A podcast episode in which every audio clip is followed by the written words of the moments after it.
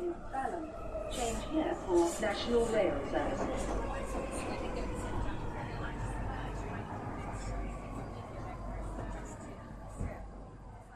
Bine ai revenit în stația Londra. Eu sunt Manuel Cheța de la manuelcheța.com și tu asculti podcastul Un român în Londra.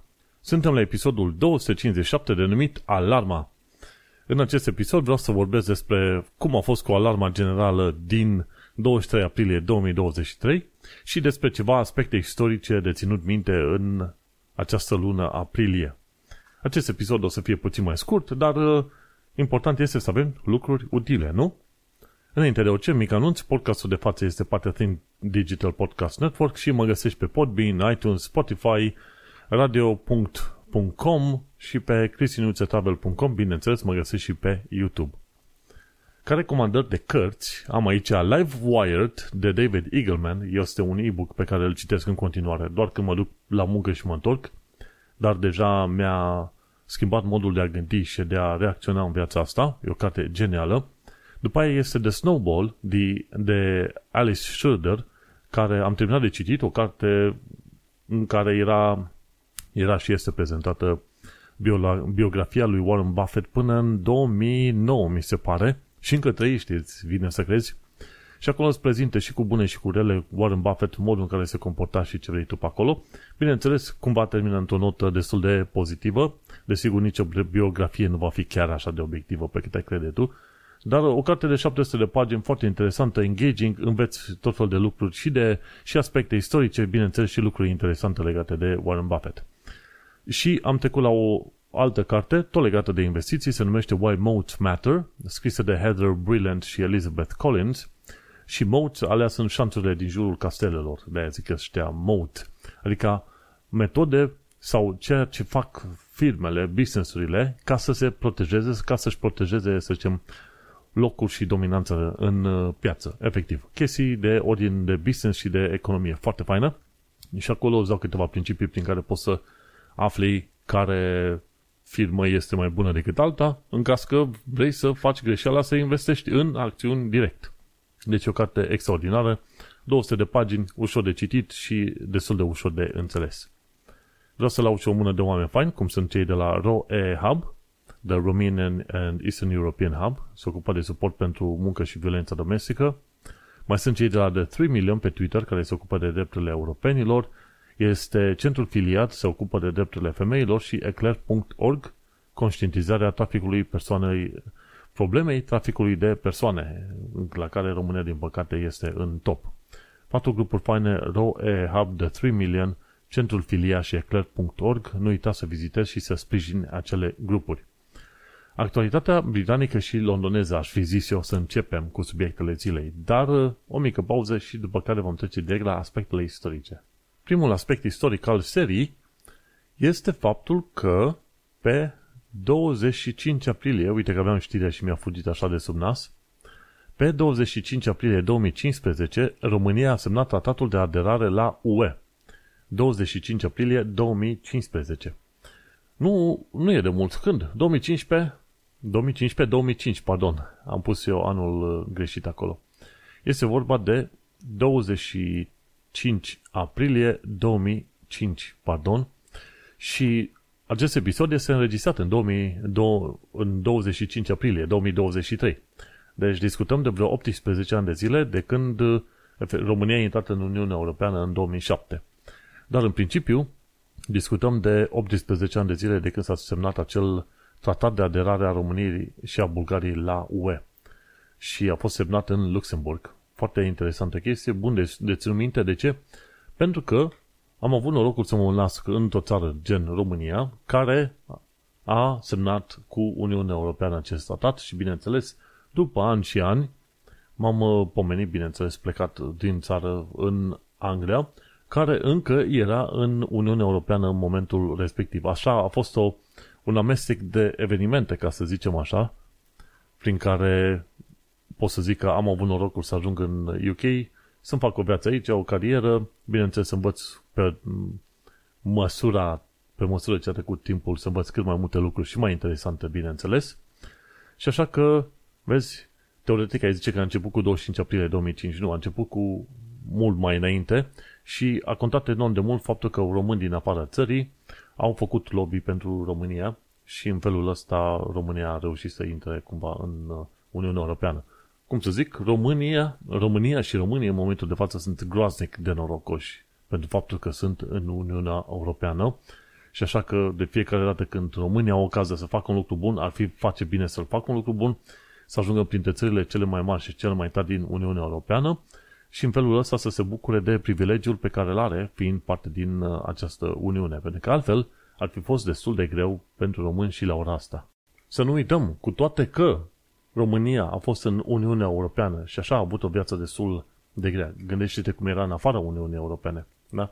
Cu toate că România este în Uniunea Europeană și, bineînțeles, uh, e în Europa, a însemnat totuși că vreo 5 milioane de români au plecat din, uh, din țară în ultimele 3 decenii. Cu toate astea, imaginează-ți cât de rău era dacă România nu mai era în Uniunea Europeană. Foarte mulți oameni comentează aiurea și pe lângă că, cine știe, vesticii ne vor, ne vrea rău, știi, ceva de genul ăsta. Hai să fim serioși. Să se bucure România că este în Uniunea Europeană și să țină cu dinții, efectiv, de situația asta. Hai să mergem mai departe la alte lucruri legate de istorie și anume, pe 23 aprilie, gen acum două zile, s-a sărbătorit St. George, uh, St. George Day, ziua Sfântului Gheorghe. Și Sfântul Gheorghe este protectorul Angliei. În UK există Anglia, Wales, Țara Galilor, Irlanda de Nord și Scoția. Și 23 de aprilie este St. George's Day. Este ziua protectorului Angliei. Este un lucru bun de știut și asta a fost chiar duminică atunci când a fost testată această alarmă generală. Chiar pe duminică, la ora 3 după masa, cam atunci a fost testată această alarmă generală. Asta e un alt aspect uh, istoric.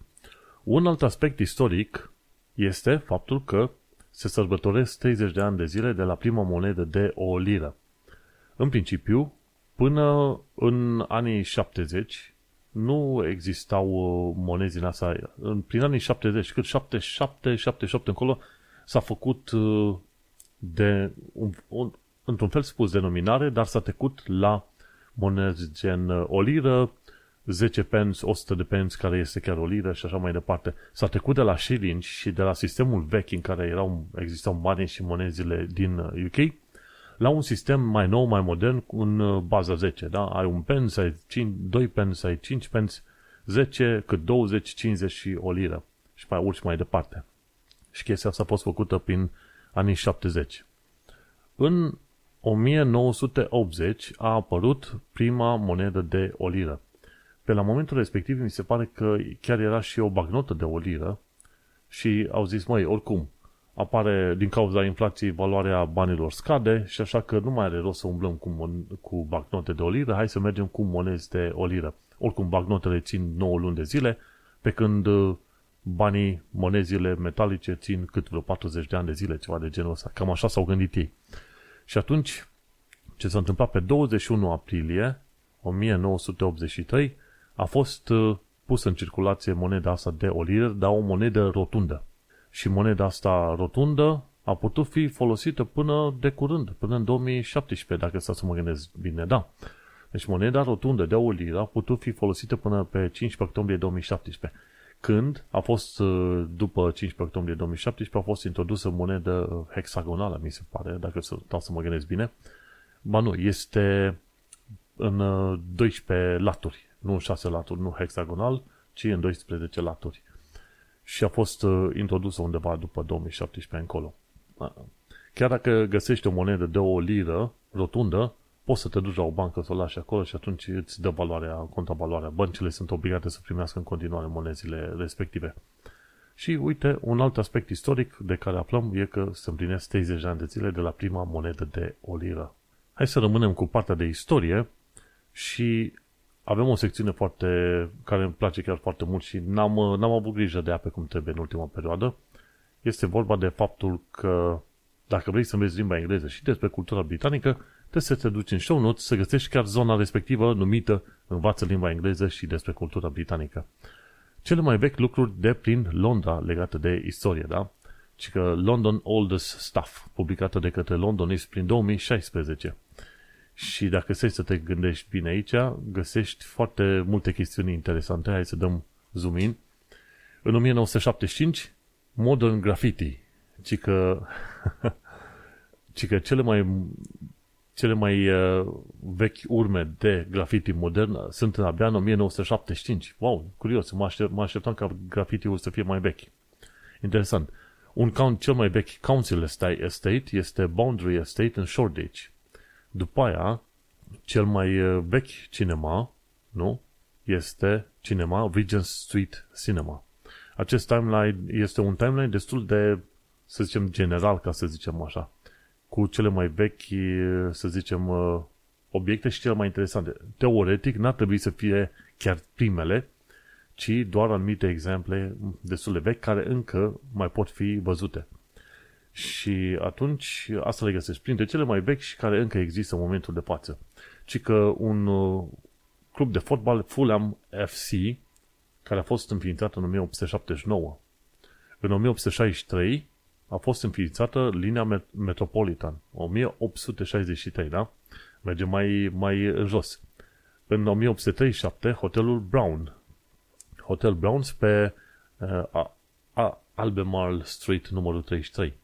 Hai să ne ducem mult mai în jos, de exemplu, la 1797, un bookshop numit Hatchard în Piccadilly. Deci în zona Piccadilly, St. Pancras pe acolo, găsești Hatchards, un bookshop vechi de 200 de ani de zile, linii și 200 și ceva de ani de zile. În zona Rich, uh, în zona Richmond, e Richmond Bridge, care e vechi de prin 1777. Hmm, foarte tare. British Museum e din 1750. E interesantă chestie. Ah, și Department Store, Fortnum Mason, din Piccadilly, e din 1707 toată lumea știe de Fortnum Mason, dar nu știam că sunt atât de vechi. Și asta mi-a plăcut la UK foarte mult. Chestiuni foarte, foarte vechi. Te duci mult în trecut, de exemplu, în 1143, biserica numită Sfântul Bartolomeu cel Mare din Smithfield. White Tower, Tower of London, 1078, în 1078. Borough Market este o piață foarte veche și când te duci, e, o găsești chiar lângă șart. Din 1014 e piața aia hai să ne ducem înapoi, anul 200 era noastră, ar fi anumite ziduri care încă mai rămân în picioare din astea structuri romane. Undeva prin uh, anul 40, anul nostru, ci că Penghe. Un anumit loc numit Penghe, Pengi, pardon.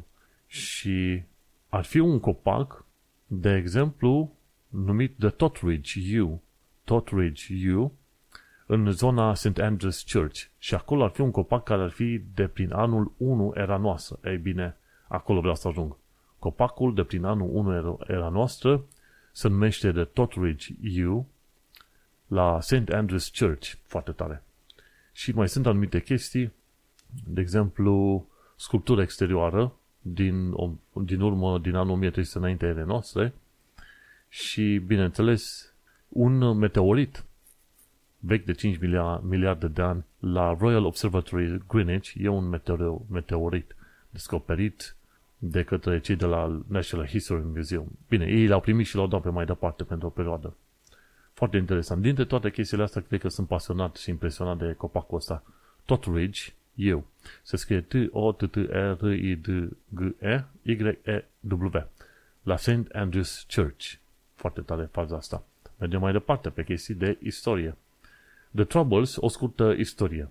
După cum bine știi, Irlanda de Nord uh, au, au suferit într-o perioadă foarte puternică de troubles, în, în, cât troubles însemnând de marile tribulații sau marele dureri, ca să zicem așa, în care populația este aproape egal împărțită între unioniști și republicani. Unioniștii vor ca Irlanda de Nord să fie parte a UK-ului în continuare, cum este acum. Republicanii vor să, ca Irlanda de Nord să fie parte din uh, Irlanda, efectiv să se unească cu Irlanda.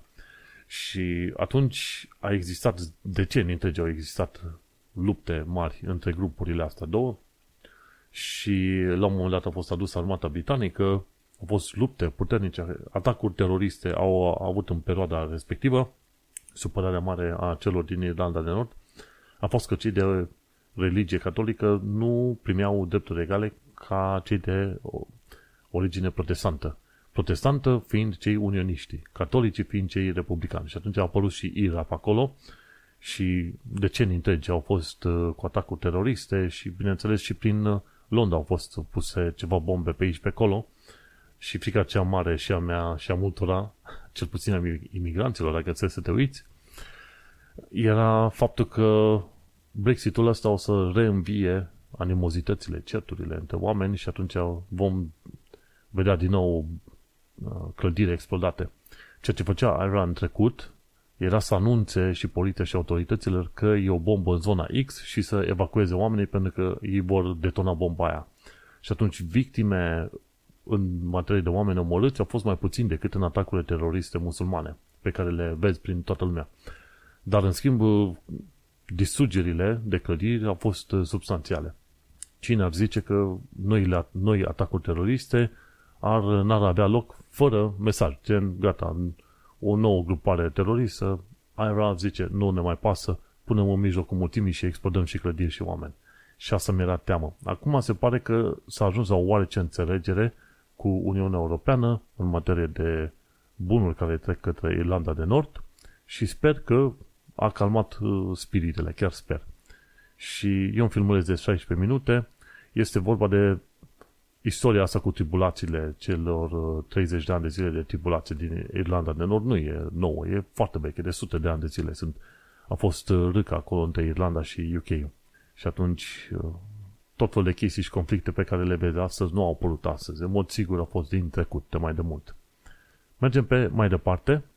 Ce mai avem acum? Nu mai avem, uh, să zicem, uh, chestiuni istorice la secțiunea asta, dar avem chestiuni legate de engleză și primul este tongue twister. Și aici e tipul asta English like a native, are un text acolo și te pune să citești, ok. I'm not a thistle sifter, I'm a thistle sifter's son. son. Și atunci încearcă să vorbești repede, tongue twister. I'm, I'm not a thistle sifter, I'm a thistle sifter's son. Eu nu cred că pot să vorbesc mai repede de atât. Dar dacă mă joc, s I'm not a thistle sifter, I'm a thistle sifter's son. Uite, vezi, am reușit în sfârșit cât de cât. O altă chestie vine de la canalul Learn English with Jill, unde ne învață despre rimă în uh, poezia englezească și în vorbitul englezesc. Și atunci ați vorbește despre rima în poezie, jumătate de rimă, cum e, jumătatea de rimă e The cat sat on the mat. Și atunci ai creat o jumătate, jumătate de rimă. Sunt rime vizuale. E through, rough, alone, alone, alone, gun. Wind, uh, cum e? Wind, find. Alea sunt rime vizuale. Nu știam că li se zice așa. Și, bineînțeles, nu e suficient să ai rimă ca să creezi poezie, așa cum explică Gil acolo, trebuie să ai și însemnătate în textele respective. Și ci că ce este important este, pentru a crea rimă, trebuie să ai și vocală și consoană care să se potrivească. The cat sat on the mat. Și e foarte interesant așa. Cine vrea să urmărească filmulețul de vreo 8 minute în care explică puțin despre rimă, în poezie și în discuții. Mă interesează pentru că vreau să învăț limba engleză, să o vorbesc și să o pronunț așa cum trebuie și mai am, mai am cale lungă până acolo. Și la fel, uite, mergem din nou English Like a Native, a scris un poem, ea a scris un poem și atunci îi invită pe oameni să citească acel poem, bucată cu bucată pe acolo, ca să îți creezi o pronunție cât, cât mai bună. Și hai să vedem cu ce începe în poemul ăsta. Este a, da. Inconsistent de, de Anna Tyree. Cred că așa o cheamă, Anna Tyree, presupun. N-am, uh, n-am fost foarte atent să știu despre cine este vorba când e vorba de canalul ăsta English Like a Native. Urmăresc canalul ei de foarte mult timp și explică o, o mulțime de lucruri foarte bine. Channels and About. English Like a Native, Anna English with Anna. Deci e foarte probabil că discutăm de Anna, într-adevăr, Anna Tyree. Și citește ceva de genul ăsta. English pronunciation is quite tricky, it's true. As blue and blue too, they rhyme with two. There's little consistency between fear and bear, the latter rhyming with there, there, and there. And that's not the worst of it, consider the O lacks consistency between dot, do, and don't. What has got, what has not got an O, nor has because, a cause of confusion it has and was. Though thought and through boggle the mind, tough stuff are words, they are not well designed. Fork rhymes with walk, bird with word, foot rhymes with put, put not boot, I heard. Foarte interesantă poezia asta, cred că mai are ceva acolo. Hai să vedem. Hai să ajungem la, la partea în care așa. Și după aia mai departe, a, da, ajungem. Fork rhymes with walk and bird with word. Foot rhymes with put, not boot, I heard. Learning English is hard, so here's what to do. Prioritize pronunciation and you will fight through. Dacă vorbesc foarte încet, atunci chiar prind accentul uh, cât de cât englezesc. Dar uh, e muncă.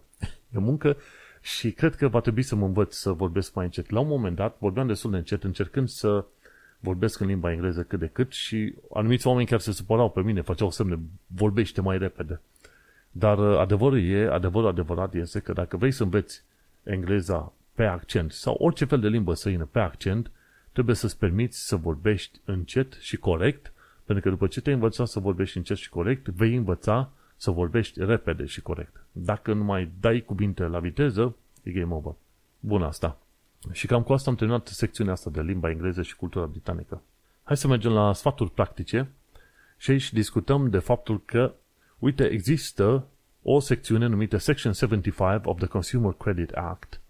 Și aia ce înseamnă? Atunci când plătești cu cardul, dacă tu ai avut, să zicem, ai luat prin, ai luat un produs, de exemplu, prin Amazon și Amazon nu a trimis produsul corect, atunci tu poți să ceri inclusiv de la uh, banca ta, să zicem că ești, ai la HSBC sau Barclays, ce vrei tu, inclusiv poți să ceri de la băncile respective să îți dea înapoi banii pe produsul uh, cu tare.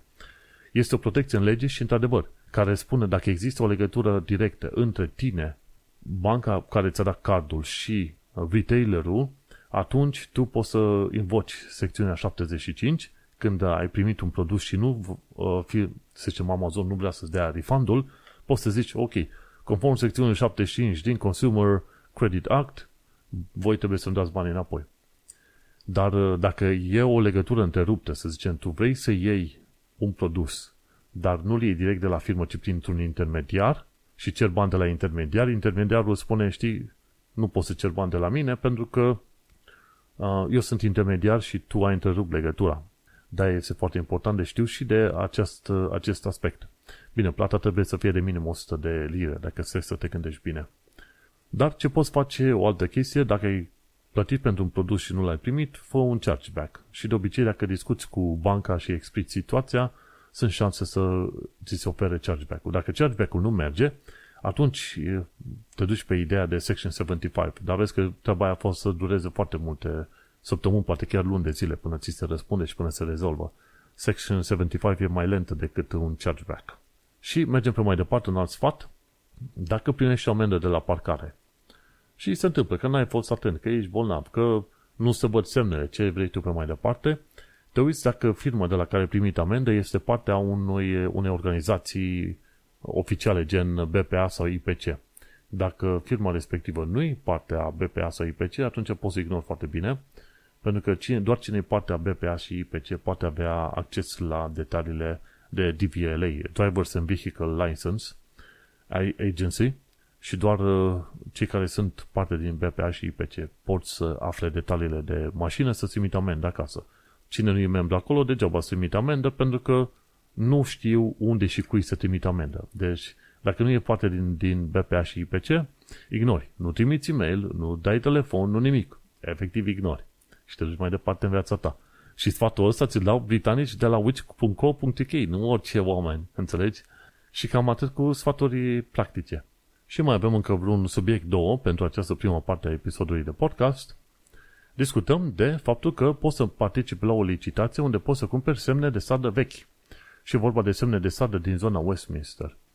Și licitația este făcută de firma de licitație numită Catherine Southern Auctioneers and Value, Valuers și are loc în data în uh, Chislehurst pe 18 mai. Și te poți duce să cumperi, bineînțeles să licitezi pentru aceste semne de semne de drum efectiv, indicatoare, în zona City of Westminster și sunt, cred că, colecționeri de destul de mulți. Mă ajute de curiozitate la un moment dat la o asemenea colecțiune, uh, licitație să văd despre ce este vorba. Este vorba de 340 de semne care vin cu certificat de autenticitate, nu ți se dă orice așa în brațe. Și e foarte interesant. La un moment dat aș participa și eu la o licitație din asta, doar pentru că am văzut în filme și mă ajut acolo de curiozitate doar să mă uit și o gură cască la restul lumii. și la Chislehurst pe 18 mai, 3 săptămâni de acum încolo. Și mi se pare că dacă vrei să participi on the website și pe bidding platform, și atunci cred că va trebui să te duci pe website și să vezi cum poți să ajungi acolo. Interesantă chestia asta, poți să cumperi semne foarte vechi. Un alt lucru interesant ce poți să faci în perioada asta, dacă chiar vrei, te poți duce la Chelsea Flower Show 2023.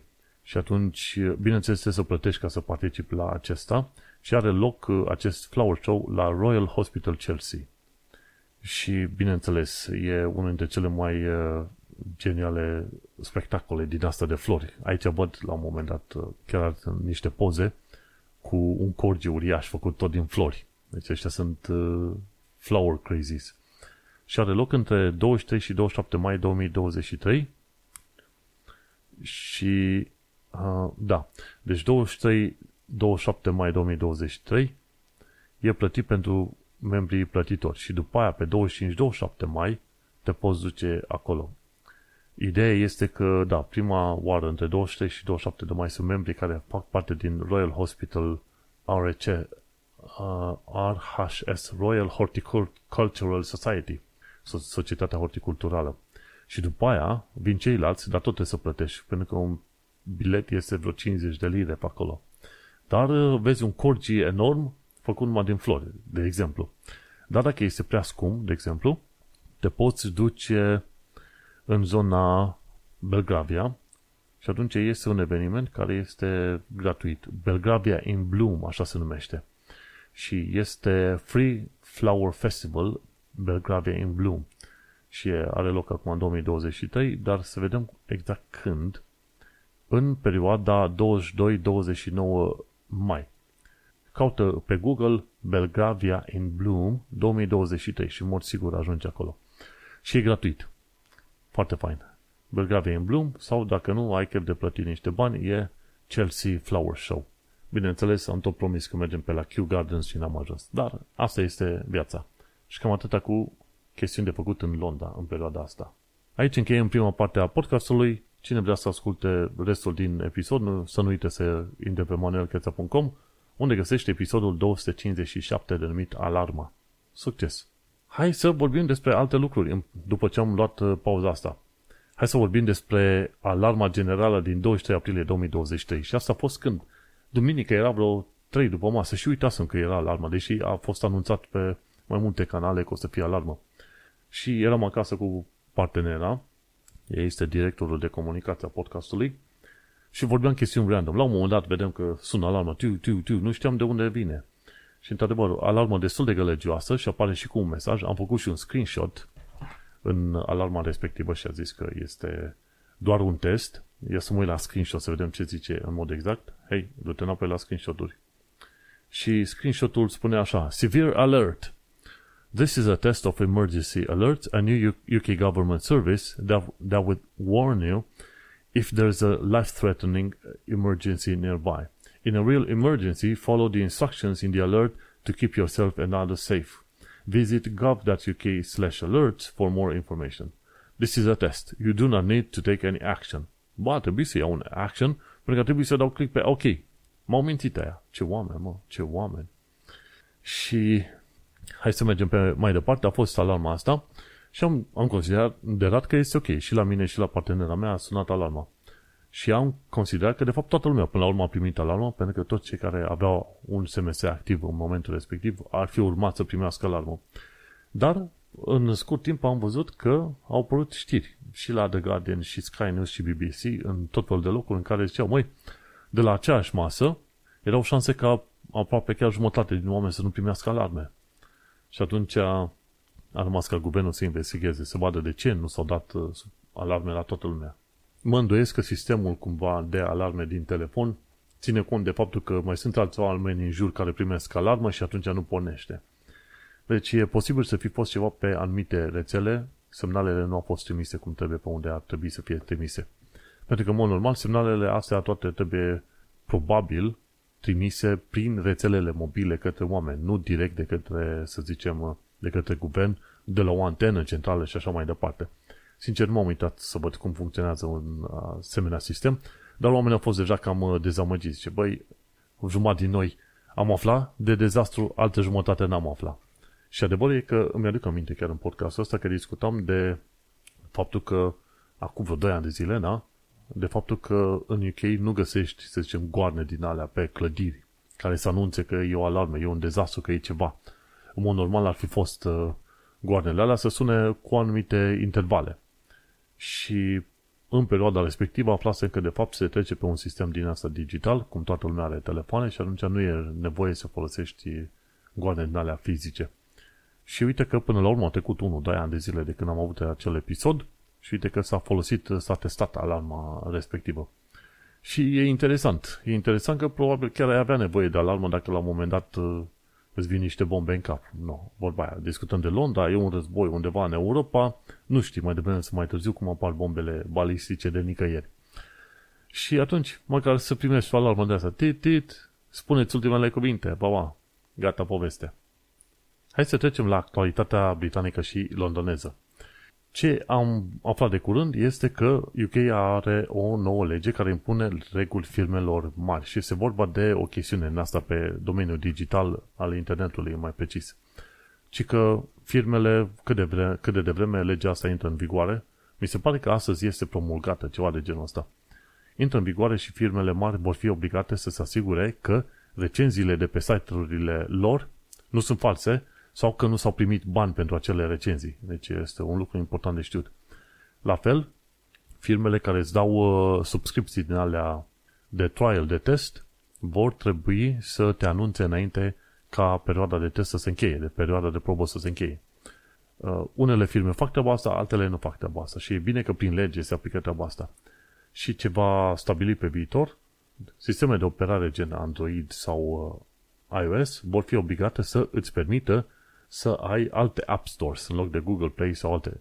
Android îți permite să ai un alt App Store pe, pe telefon, dar iOS nu permite treaba asta și atunci mai devreme sau mai târziu Apple va fi obligat pentru că dacă nu, nu va avea voie să facă vânzări în UK mai devreme sau mai târziu. Interesantă treabă. Și un lucru foarte bun. Uite, unul dintre, una dintre puținele știri pozitive, puține și fainele știri pozitive. O altă știre pozitivă este asta cu Brexit-ul, că s-a ajuns la o înțelegere cu UK-ul. Și o altă știre pozitivă este că, de exemplu, să nu uităm, chiar dacă a crescut în perioada asta, cum îi zice, prețul la energie electrică și căldură, ce vrei tu, eu am energie electrică pe un cont și atunci guvernul UK a acoperit 400 de lire pe contul ăla, nu numai pentru mine, ci pentru tot UK-ul, dar eu plătesc căldura pe un cont prepay și atunci și la partea de prepay Uh, guvernul UK a acoperit o altă cheltuială, o altă, mi se pare, vreo 400 de lire și pe acolo. Și atunci, pe perioada de iarnă, cumva, guvernul UK m-a ajutat pe două direcții potrivite, pentru că altfel aș fi plătit mult mai mult, tocmai, tocmai în perioada cea mai de, de criză, ca să zicem așa. Deci sunt și lucruri bune care, bineînțeles, trebuie scoase în evidență. Ce am mai aflat de curând, o altă știre, ci că anumite culturi din UK încă fac teste din alea de virginitate – iar acele teste se pare că sunt pseudoștiințifice, nu se pare chiar așa e, pseudoștiințifice, tâmpite și sunt uh, un abuz la adresa femeilor, bineînțeles, adresa fetelor, în principiu, nu a femeilor. Și ziceau că anumite culturi au problema asta și e vorba de anumite țări, deci e vorba de, cum îi zicem, frate, era vorba de India, Pakistan, Bangladesh, deci din familii care provin din India, Pakistan, Bangladesh și din anumite familii din Africa, se verifică treaba asta. De cele mai multe ori e, e și o chestie de cultură, este și o chestie de religie care uh, mișcă și fac în genul ăsta, mișcă de genul ăsta. Și atunci se face un apel și către comunități, măi, să intervină, pentru că nu este ok. Uite, uh, familii din, uh, din Egipt, Africa de Sud, Pakistan, India, Arabia Saudită, deci toate chestiile astea cu anumite culturi care nu sunt tocmai europene. Dar adevărul e să nu uităm că și prin anii 90, prin 90 poate chiar și 2000, prin România erau unii părinți care făceau treburi de asta cu fiicele lor. Da? Într-o țară teoretic democratică și într-o țară teoretic creștină și uh, sau poate mai mult seculare, ceva de genul ăsta, știi? Dar uite, se întâmplă lucruri de asta în UK și se atrage atenția și se face scandal mare pentru că este ilegal să faci, să-ți obligi copiii să facă teste de virginitate. Bun de știu. Cele mai rele rețele de mobil, ce am aflat de curând, de la Witchco UK, ci că cele mai rele rețele de mobil sunt EE, 3, UK, Vodafone și O2. Printre cele mai bune sunt alea care sunt mai mici, gen Smarty, GiftGuff și ID Mobile. Îți dai seama că fiecare firmă nouă care apare pe, pe domeniul ăsta va vrea să fie o firmă bună și să ajute oamenii pe toate punctele posibile, pentru că altfel nu ar câștiga clienți, nu? Probabil și 3UKU și, ce știu, O2, Vodafone-ul, la momentul în care au apărut, au fost și ei foarte, foarte simpatici. Acum, poate, nu mai sunt chiar atât. Da, deci, EE3, Vodafone și O2 cele mai nașpa, cele mai supărătoare, cele mai faine, Smarty, GiftGuff și ID Mobile. Ce mai aflat de curând este că prin, uh, prin Londra există o artistă pe numele ei Lydia Wood care desenează toate cele 3500 de puburi. 3500 de puburi. Gândește-te. A început în perioada pandemiei să deseneze puburi, are creion sau mai multe creioane, se duce cu foaie, se duce în fața pubului, stă o zi întreagă și desenează pubul. Și anumiți oameni au început să observe deja și dau bere. Adevărul e că întrebarea mare este, va bea 3500 de beri? Sau cel puțin 3500 de beri? Asta e singura întrebare care contează. Într-adevăr, desenele făcute sunt extraordinar de exacte și de simpatice pe acolo. Și așa că tot ce pot zice, felicitări lui Lydia Wood, Lydia Wood pentru munca asta. Vezi? O chestie de fan, de distracție, făcută din pasiune, i-a atras pe, pe oameni. Tot legat de puburi, este o zonă chiar foarte faină, zona Oxford Street, dacă stau să mă gândesc bine, în care vreau să ajung eu, se numește Bradley Spanish Bar și la Bradley Spanish Bar ei eh, ce au pe acolo e un jukebox și mă ajut acolo doar pentru acel jukebox, pentru că sunt curios să văd cum e. Jukebox-urile alea sunt cutii muzicale mari în care bagi niște bani și alegi o anumită melodie din listă, ca la american. Și mă ajut acolo curând, dacă tot discutăm de chestiuni artistice. Și o ultimă știre pe astăzi, la fel una pozitivă, London Ambulance Service cumpără 35 de mașini electrice Ford Mustang Mach-E. Și uh, London Ambulance Service vrea să-și modernizeze uh, serviciul în așa fel încât să aibă, cum mai zice, uh, mașini cât mai moderne, să nu mai consumă așa de mult, să zicem, combustibil fosil. Și cât cumpără? 35 de mașini Ford Mustang Mach-E și e interesant, deci o să, ambulanța când o să vină, o să vină în liniște, către tine să te preia. Bine, deocamdată ambulanțele nu pot ajunge la oameni pentru că spitalele nu pot prelua oamenii și nu pot uh, scoate sau trimite pacienții în măsura în care ar trebui să îi trimită. Și cam atât am uh, discutat. Ar mai fi multe alte știri, dar uh, chiar nu mai are rost. Printre altele de pomenit e faptul că oamenii încep să facă un pushback la primarul Sadikan pentru că nu le place că ULES va fi extins cam pe tot, toată Londra prin, din august anul ăsta. Dar, nu, cel mai probabil oamenii respectiv poate vor fi ajutați de primărie într-o situație sau alta. Și o chestiune nouă e, e vorba de faptul că în Sudan e război civil în momentul de față și o tonă de cetățeni britanici sau cu dublă cetățenie au fost prinși în uh, zona Sudanului. UK a trimis armata să scoată, de exemplu, să evacueze personalul, uh, cum îi zice, din ambasadă, deci UK a trimis, mi se pare, vreo 200-300 de soldați ca să se asigure că reușesc să evacueze personalul din uh, ambasadă, dar cum mai au lăsat pe civilii britanici cu ochii în soare. Și în schimb, Uniunea Europeană au reușit să-și ia câteva sute sau poate chiar mii de cetățeni din Uniune. Și lumea a zis, băi, cum se întâmplă că UE și-a luat o tonă de, de cetățeni, au luat ei, i-au, i-au strâns pe oameni și i-au dus din uh, zona de conflict militar din Sudan și UK ei au fost interesați doar de diplomații lor inițial. Și după aia s-a făcut scandal și atunci guvernul UK, într-adevăr, acum ia niște măsuri să, să se scoată cumva pe acolo pe cetățenii britanici din, uh, din Sudan. Dar, uh, na, știi cum e, merge pe de o parte, nu merge pe de altă parte. Știi, guvernul ăsta e plin de surprize. Uite că suntem la final de episod, înregistrat în data de 25 aprilie 2023. Ar mai fi poate multe de zis, dar nu uita, poți să mă contactezi, să trimiți pe manuelcheța.com ori pe YouTube să lași niște comentarii, pentru că apare și pe YouTube, e pus și pe YouTube în secțiunea de podcast. Și poți să mai spui uh, sau să-mi trimiți anumite întrebări legate de, ce știu, orice legat de podcast și de experiența mea în UK. Noi ne mai auzim pe data viitoare. Succes! Acesta a fost episodul 257 denumit Alarma. Ne mai auzim? Baftă! Change here for National Rail Service.